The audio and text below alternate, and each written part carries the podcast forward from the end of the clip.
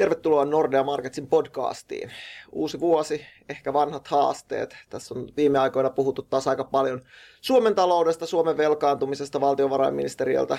Tuli viime vuoden lopulla, tuli näitä madonlukuja siitä, että kuinka paljon sopeutumistarvetta seuraavalla hallituksella ja sitä seuraavalla on. Sitten nyt on puhuttu viime päivinä tästä Suomen velkaantumisesta nousevista korkokustannuksista, jotka tuo sitten omat haasteensa tähän, tähän niin kuin Suomen julkisen talouden ehkä jo muutenkin, muutenkin tätä vaikeeseen näkymään. Niin näitä ongelmia, haasteita pohditaan tänään.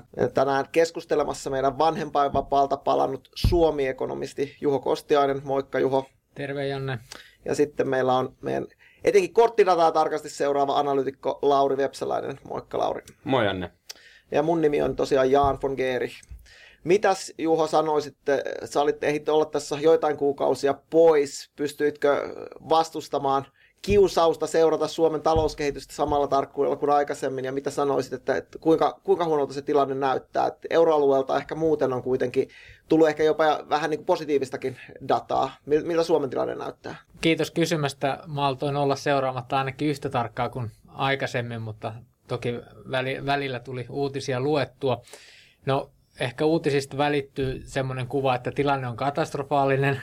Sitä se ei ehkä kuitenkaan ole. Eli kyllä Suomen talouskehitys selvästi tässä viime syksyn aikana hidastui.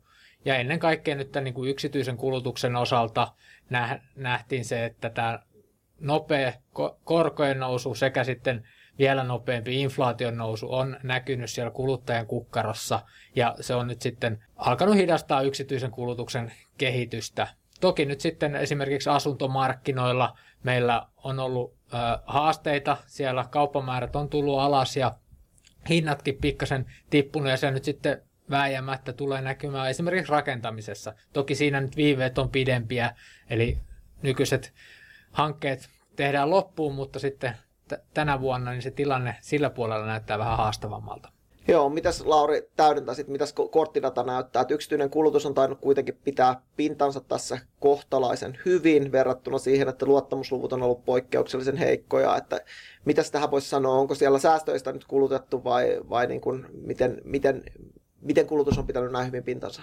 No joo, se on, se on varmaan just yksi keskeinen tekijä siellä taustalla, että niitä pandemian aikana kertyneitä säästöjä on jonkun verran ainakin purettu tässä viime vuoden aikana, mutta just tosiaan kuten Juho sanoi, niin tota, ei ole mitään, mitään katastrofaalista näkymää tuolla korttidatankaan puolella just yksityisessä kulutuksessa, eli suhteellisen hyvin on mennyt vielä tuossa viime vuoden lopulla ja vielä just kun nyt ollaan kateltu tarkemmin noita joulukaupan lukuja, niin ei siellä mitään merkittävämpää heikentymistä on nähtävissä, nähtävissä. Eli, eli tota, tietenkin just semmoista pientä, pientä hidastumista, mutta ei mitään merkittävämpää. Voiko tuolta niin kuin sanoa, että meillähän oli pandemian aikana aika vahva tämmöinen siirtymä, palveluita ei voinut kuluttaa, kun osa, suurin osa palvelusektorista oli kiinni, kysyntä keskittyi sinne tavarapuoleen. Onko tämä tilanne nyt normalisoitunut? Onko meillä tavallaan se suhde palautunut siihen, mitä se oli ennen pandemiaa?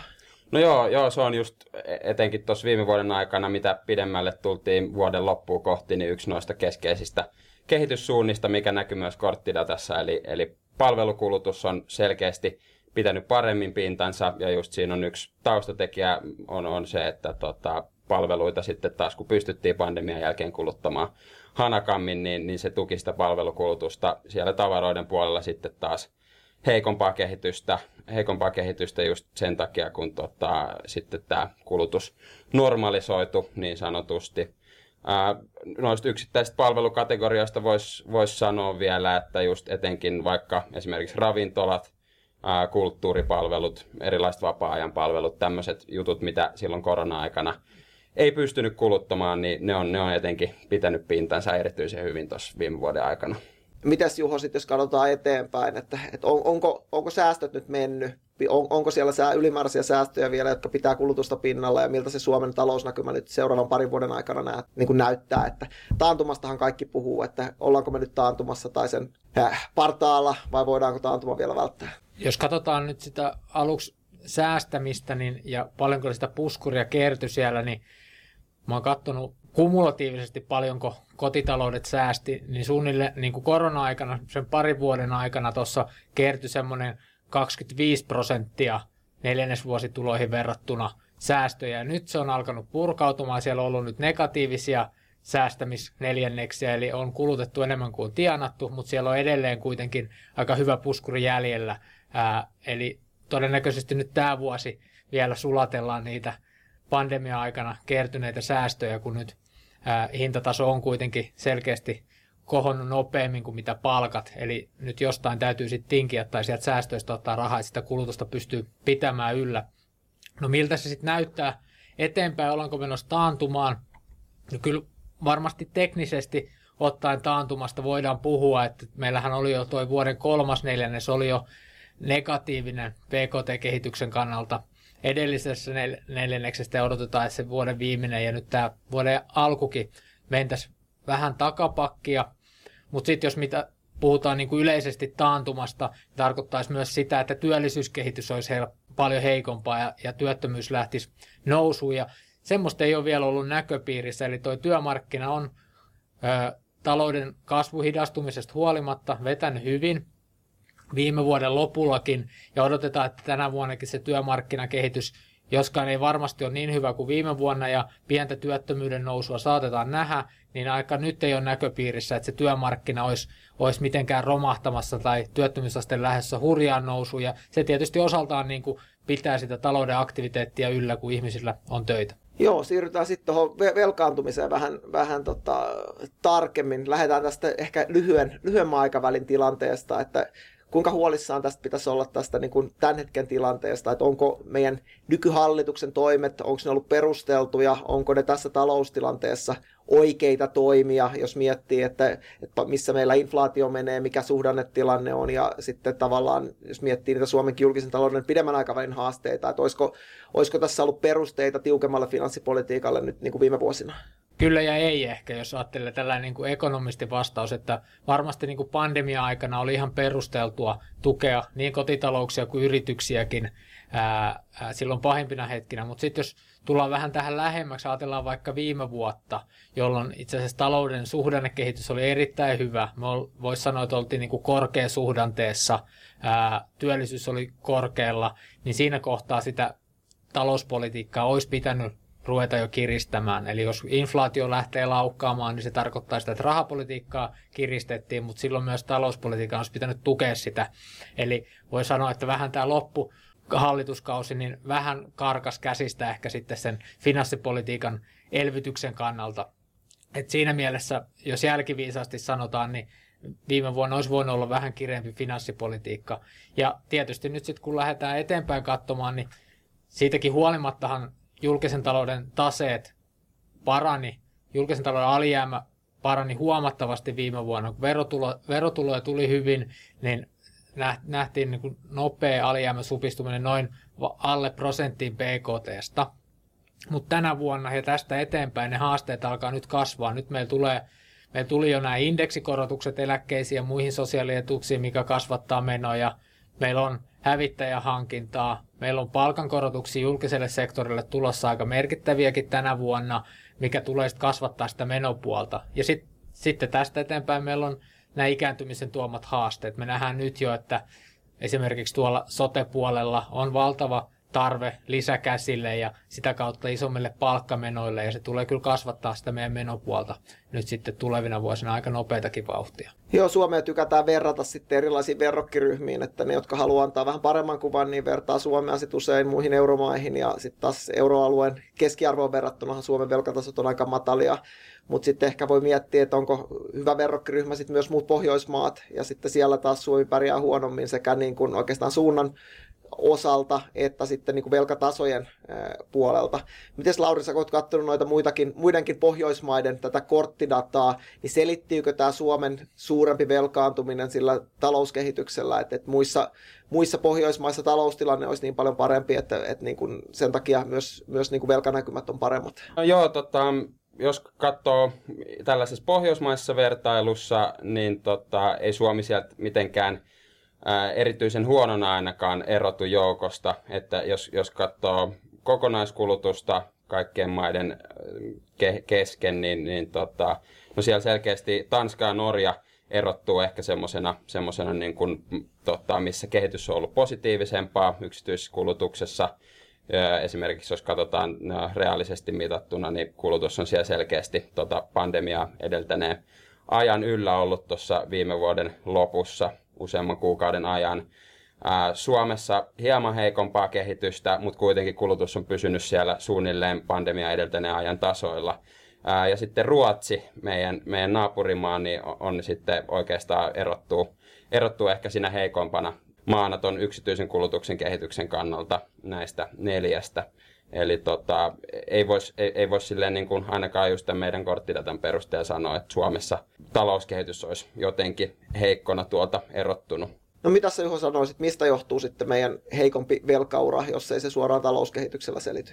Voisi sanoa, että meidän niin kuin julkinen sektori on, tai julkiset menot voisi sanoa, että se on viritetty semmoiselle tasolle, että julkinen talous on tasapainossa ainoastaan silloin, kun meillä on nollakorkomaailma ja taloudessa menee tosi hyvin, niin kuin vaikka viime vuonna suurimmaksi aikaa oli. Eli meidän, meidän verot ei riitä niin kuin menojen kattamiseen silloin, kun korkokustannukset nousee ja meillä on sitten selkeästi niin kuin ehkä vähän heikompi taloustilanne muuten. Eli me, me ollaan nyt yl, eletty niin kuin yli varojen tällä keskipitkällä aikavälillä, vaikka nyt sitten niin kuin huippuvuosina päästäänkin sinne lähelle tasapainoa. Eli kyllä se on ihan karua matematiikkaa, että mitkä ne on ne tulot suhteessa menoihin ja siitä se tota, julkisen taloudenkin tota, tasapaino syntyy. Ja muissa Pohjoismaissa on aika, aika tota, sääntillistä budjettipolitiikkaa noudatettu, että siellä velkaasteita on saatu painettua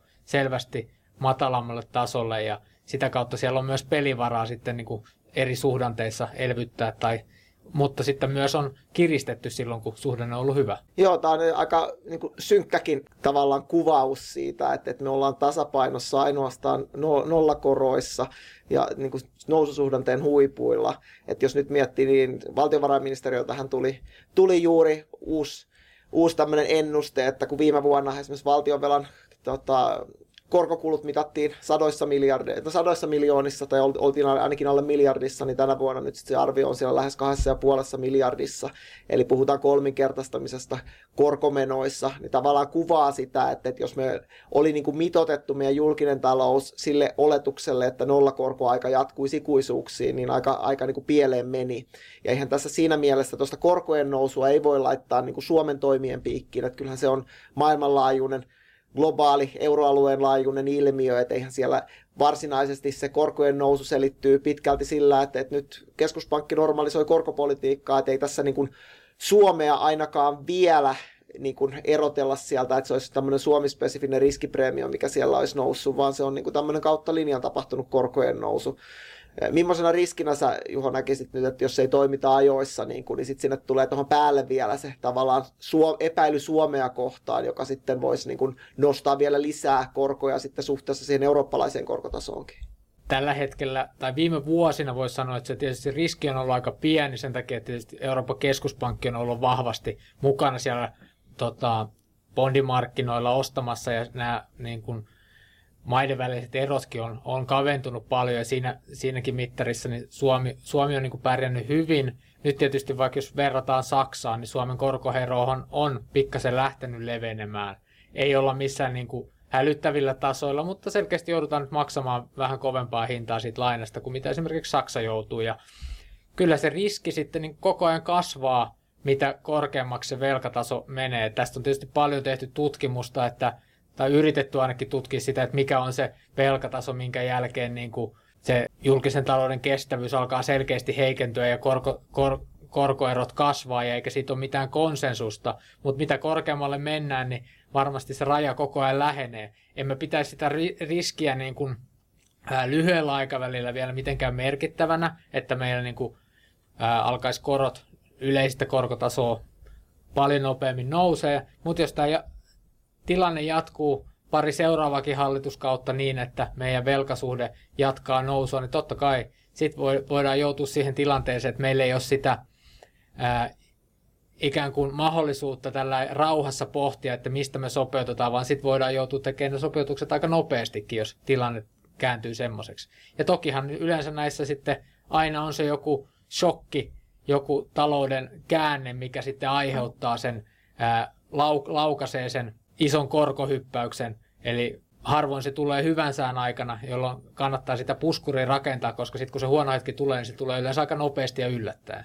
No mitä tässä pitäisi tehdä ja kuinka kiire on? Että, että valtiovarainministeriön virkamiehet taisi arvioida, että, että niin kuin seuraavan hallituksen pitäisi sopeuttaa luokkaa 6 miljardia ja sitä seuraavan luokkaa 3 miljardia. Että nämä on aika huimia lukuja, että tässä ehkä voisi sanoa, että, että enää ei voida rauhassa tehdä, että jos yhdessä hallitus- tai vaalikaudessa pitäisi sopeuttaa 6 miljardia, niin se ei ole enää mikään pikkujuttu. Että oletko samaa mieltä, että, että niin kuin tämän suuruusluokan tarpeesta puhutaan ja, ja kuinka, kuinka se voitaisiin toteuttaa? No kyllä se suuruusluokka on varmaan ihan, ihan tota, niin kuin oikein suuntainen. En osaa ottaa kantaa siihen, että onko se nyt just eksaktisti 6 miljardia, 5 tai 7 miljardia, mutta ehkä mä tarkoitan sillä rauhallisuudellakin sen, että voidaan niin kuin tehdä ne ää, päätökset sellainen järjestyneesti niin, että asetetaan menokehykset ja sitten päätetään, että mistä priorisoidaan, eikä tarvi ruveta niin kuin kesken vuotta vaikka leikkaamaan jostain menoista tai tekemään ylimääräisiä veroja, niin kuin monet maat on joutunut sitten tekemään, sit kun on todellisessa pinteessä, vaan se, että pystytään kuitenkin suunnittelemaan se hyvin ja katsomaan se sopeutus niin, että se on tasapuolista ja tota, ottaa, ottaa huomioon sitten niin kuin kaikki väestöryhmät, että kaikille se varmasti tuntuu, että se kuitenkin se mittaluokka on niin suuri, että tässä ei pystytä mistään yksittäisistä kohteista nappaamalla sitä säästämään, vaan täytyy niin menopuolella tehdä isoja toimia, erilaisista etuuksistakin todennäköisesti joudutaan karsimaan, sitten joudutaan miettimään sitä työllisyyspuolta uudestaan. Meillä on kuitenkin edelleen se yli 200 000 työtöntä, vaikka meidän suhdannetilanne on tosi hyvä. Tarkoittaa sitä, että kyllä meillä on vielä tehtävää siellä niin kuin työmarkkinarakenteissakin, millä me saataisiin se koko työvoima vähän paremmin käy, käyttöön ja sitä kautta saataisiin niitä verotuloja. Ja sitten on tietysti se ihan verotuspuoli, että en usko, että sitäkään pystytään välttämään jonkun asteisiin veronkorotuksia. Voisiko sanoa tällä tavalla, että poliittisesti varmasti tosi vaikeita päätöksiä e, tota, edessä ja kaikkia näitä ei valitettavasti varmaan tehdä niin kuin talous edellä pelkästään, mutta voisiko ekonomistin näkökulmasta sanoa, että mitkä, minkälaiset toimet olisi talouden kannalta vähemmän haitallisia kuin toiset? No on, on tietysti joitain niin kuin nyrkkisääntöjä siinä, että mikä on niin kuin haitallista en, tai enemmän ja vähemmän haitallista. Esimerkiksi verotuksen puolella ää, se konsensus on, että se työn verottaminen on niin kuin kohtuullisen haitallista talouskasvun ja ää, niin kuin talousdynamiikan kannalta. Et enemmän pitäisi, ja mitä onkin tehty Suomessa viime vuosina tai pidemmänkin aikaa, että pyritty, pyritty siirtymään sinne välillisen verotuksen ehkä sitten tota haittaverojen puolelle – No menopuolella aika paljon sitten puhutaan arvovalinnoista siitä, että mitä halutaan tukea, mitä ei haluta tukea ja sitä kautta se on enemmän ehkä sitten siinä poliittisessa päätöksenteossa. Toki sielläkin nyt sitten on tiettyjä tämmöisiä pidemmän aikavälin niin kuin tekijöitä, esimerkiksi koulutus, semmoinen, mikä tuo sitten pidemmällä aikavälillä sitä, sitä tuottavuuden kasvua, talouden kasvua ää, Suomeen ja siitä leikkaaminen voi olla lyhyt, lyhytnäköistä. Joo, paljon on, on, on haasteita ja paljon jää seuraavalle hallituksellekin vielä, vielä tekemistä. Kysytään tähän loppuun vähän, niin kuin, että kuinka toiveikkaita te olette. Mitäs Lauri sanot, oletko toiveikas, että meidän seuraava hallitus lähtee toimeen ja että, että niin kuin, millä aikavälillä uskoisitte itse tai veikkaisit tässä, että Suomen julkinen talous saadaan kestävälle uralle? Joo, kyllähän sitä toivoisi, että, että tota, päästäisiin päästäis mahdollisimman nopeasti tietenkin sinne, niin kuin saataisiin talous kestävälle pohjalle. Et en ehkä osaa sen tarkemmin ottaa tässä kantaa, että millä aikavälillä, mutta tota, tietenkin mitä nopeammin sen parempi. Joo, mitäs Juho sanoo? Oletko toiveikas sen suhteen, että saadaan tarvittavat päätökset tehtyä? Korkomarkkina voi olla montaa mieltä, mutta se on monesti aika hyvä konsultti tässä, tässäkin asiassa, että sitä alkaa niin kuin useampikin uskomaan sitä, että sillä velkaantumisella on vaikutusta, kun ne korot alkaa nousea ja korko, korkomenot sitä myöten kasvamaan. Ja mä ehkä uskoisin tässä niin kuin suomalaiseen demokratian toimintaankin, että ihmiset, suomalaiset on kuitenkin vastuullisia velkaantujia ja sitten ne, ne äänestää sen mukaan, mikä heidän, heidän mielestä on se ehkä so, sopivin tapa sopeuttaa sitä julkista taloutta ja niin kuin tasapainottaa, tasapainottaa ja vähentää sitä velkaantumista, niin äänestäjät pääsee nyt sitten huhtikuun alussa kertomaan oman näkemyksensä siitä. Joo, näinhän se on, että kannustimet on ehkä vähän muuttunut. Että kyllähän tuosta yleisestä keskustelusta nyt jo voi nähdä, että, että taas keskustellaan ihan eri tasolla velkaantumisesta, kun korot on noussut. Ja, ja tavallaan ehkä odotus on se, että korot jää jo, jollekin muulle tasolle kuin sinne nollakorkomaailmaan, että ei enää voida luottaa siihen ilmaiseen velkaan. Paljon on tekemistä, keskustelu vasta oikeastaan lähtenyt liikkeelle, vaalit on tulossa ja varmasti keskustelu tästä kiihtyy ja varmaan saadaan meiltäkin analyysejä siitä, että mikä se Suomen julkisen talouden tilanne on ja, ja mikä se näkymä on ja palataan näihin tässä alkuvuoden aikana. Mutta lopetetaan tämä podi tähän, palataan taas seuraavien aiheiden merkissä ja, ja tota, oikein hyvää alkanutta vuotta kaikille. Kiitos. thank you